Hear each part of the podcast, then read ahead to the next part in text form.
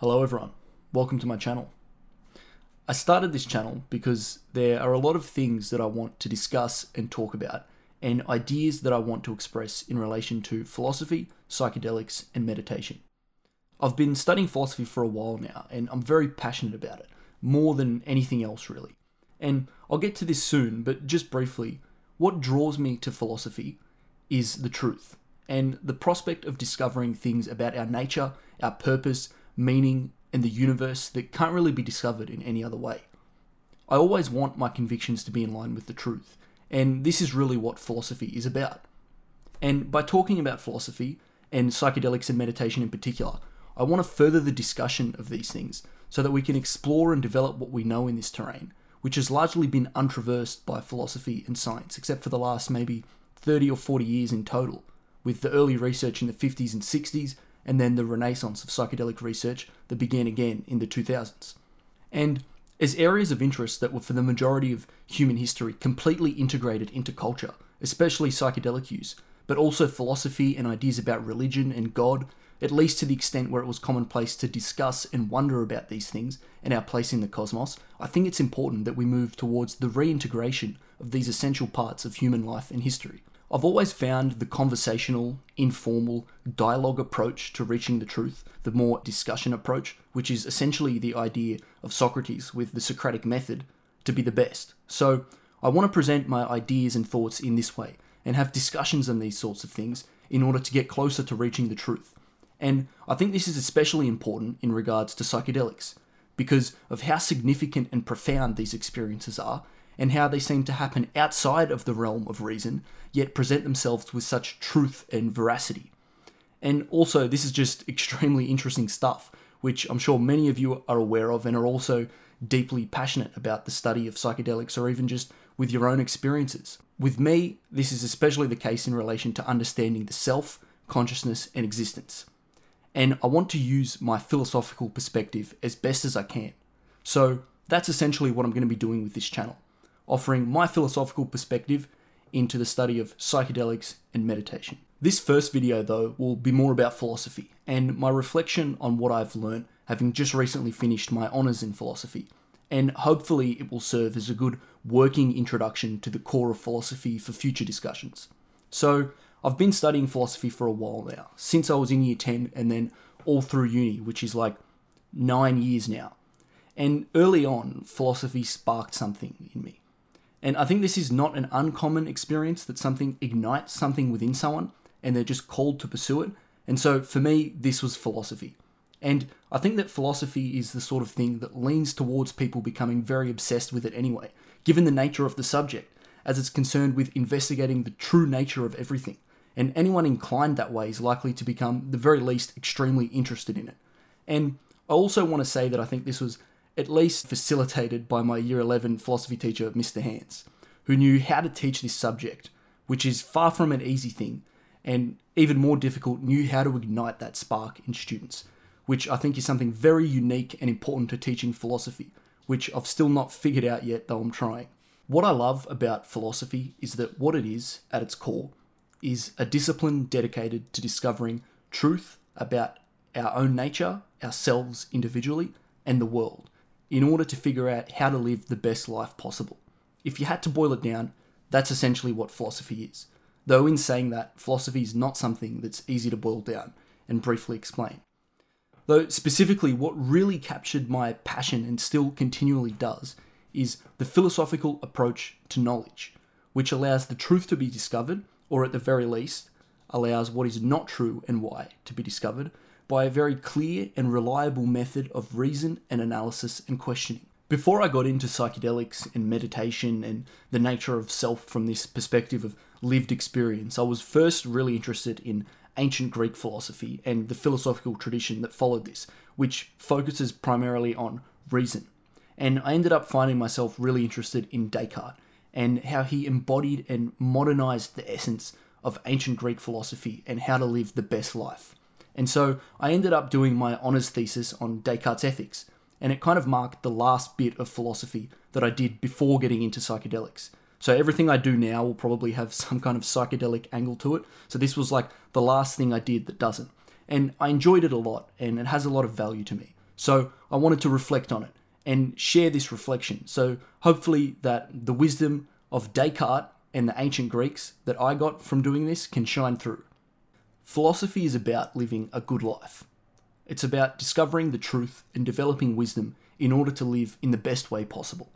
That's where philosophy began with the ancient Greeks like Plato, Socrates, and Aristotle.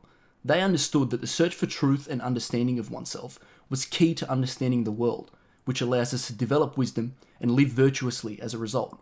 Now, I'll get to virtue in Descartes later, but just briefly on what virtue is, more broadly, and at least for the ancient Greeks, where this concept kind of developed.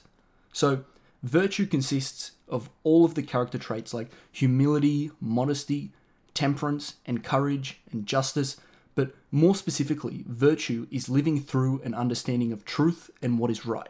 And Descartes, following the tradition of the ancient Greeks, understood this. And so I think it's only appropriate and right that I reflect on what I've learned from studying Descartes and how my life has improved because of it. To study philosophy and not reflect on how it has the capacity to improve one's life is to miss the entire point of philosophy, and I'm very passionate about this point. So, more recently, during the better part of last year, I became somewhat disillusioned with philosophy after my first explorations into psychedelics and then meditation. I just sensed such a gap between the quality and profundity and truth that these experiences had and this whole area of knowledge and understanding that I at the time did not see was connected to philosophy in any meaningful way. And so, given the significant gap that I perceived between the powerful experiences I had and the largely conceptual nature of philosophy, I sadly struggled to see the continued relevance of philosophy as a discipline in improving and guiding my life, which also I think was largely due to the stagnant, stale place modern philosophy has come to, where so much of it is about splitting hairs in theories and is detached from the broader picture of philosophy and the essential questions that motivated the early philosophers, with one of the primary questions being how do I live a good and virtuous and truthful life? The first thing that began to break this disillusionment was realizing that philosophy, in its function of analyzing, developing, and using concepts and ideas to shape language and thought, can help direct the study of these great revelations and experiences I've had with psychedelics and meditation towards the direction that's required if we're to understand and benefit from the great awareness and value that these practices and experiences can offer. This is the job of philosophy to help bring our conceptual and intellectual understandings in line with our felt and lived experiences. And this helped me reconnect with philosophy and understand specifically how I can use it to pursue my passion with both philosophy and these states of selflessness that I'd been learning about.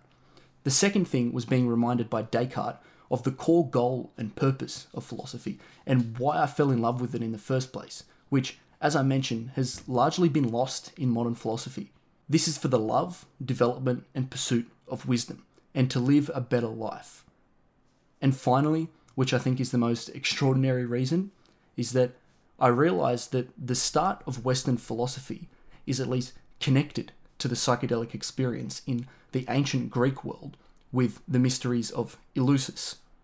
Now you can probably already recognize Eleusis, it's the name part of the name of my channel, and this is just too big of a topic for me to get into now, and so I'll save it for another video, but there is a lot to unpack there. And so it seemed that in a way everything kind of became full circle, and I was able to dispel my disillusionment with philosophy. And as you can imagine, that was a really great experience for me and I was really happy to be able to rekindle this passion and love for the importance of philosophy in my life and the world. Okay, back to Descartes. So, what I learned from writing my thesis on Descartes and his ethics and understanding its broader relation to philosophy combined with what I've been learning and practicing and realizing outside of this is the importance of understanding what is and what is not in our control, truly and deeply.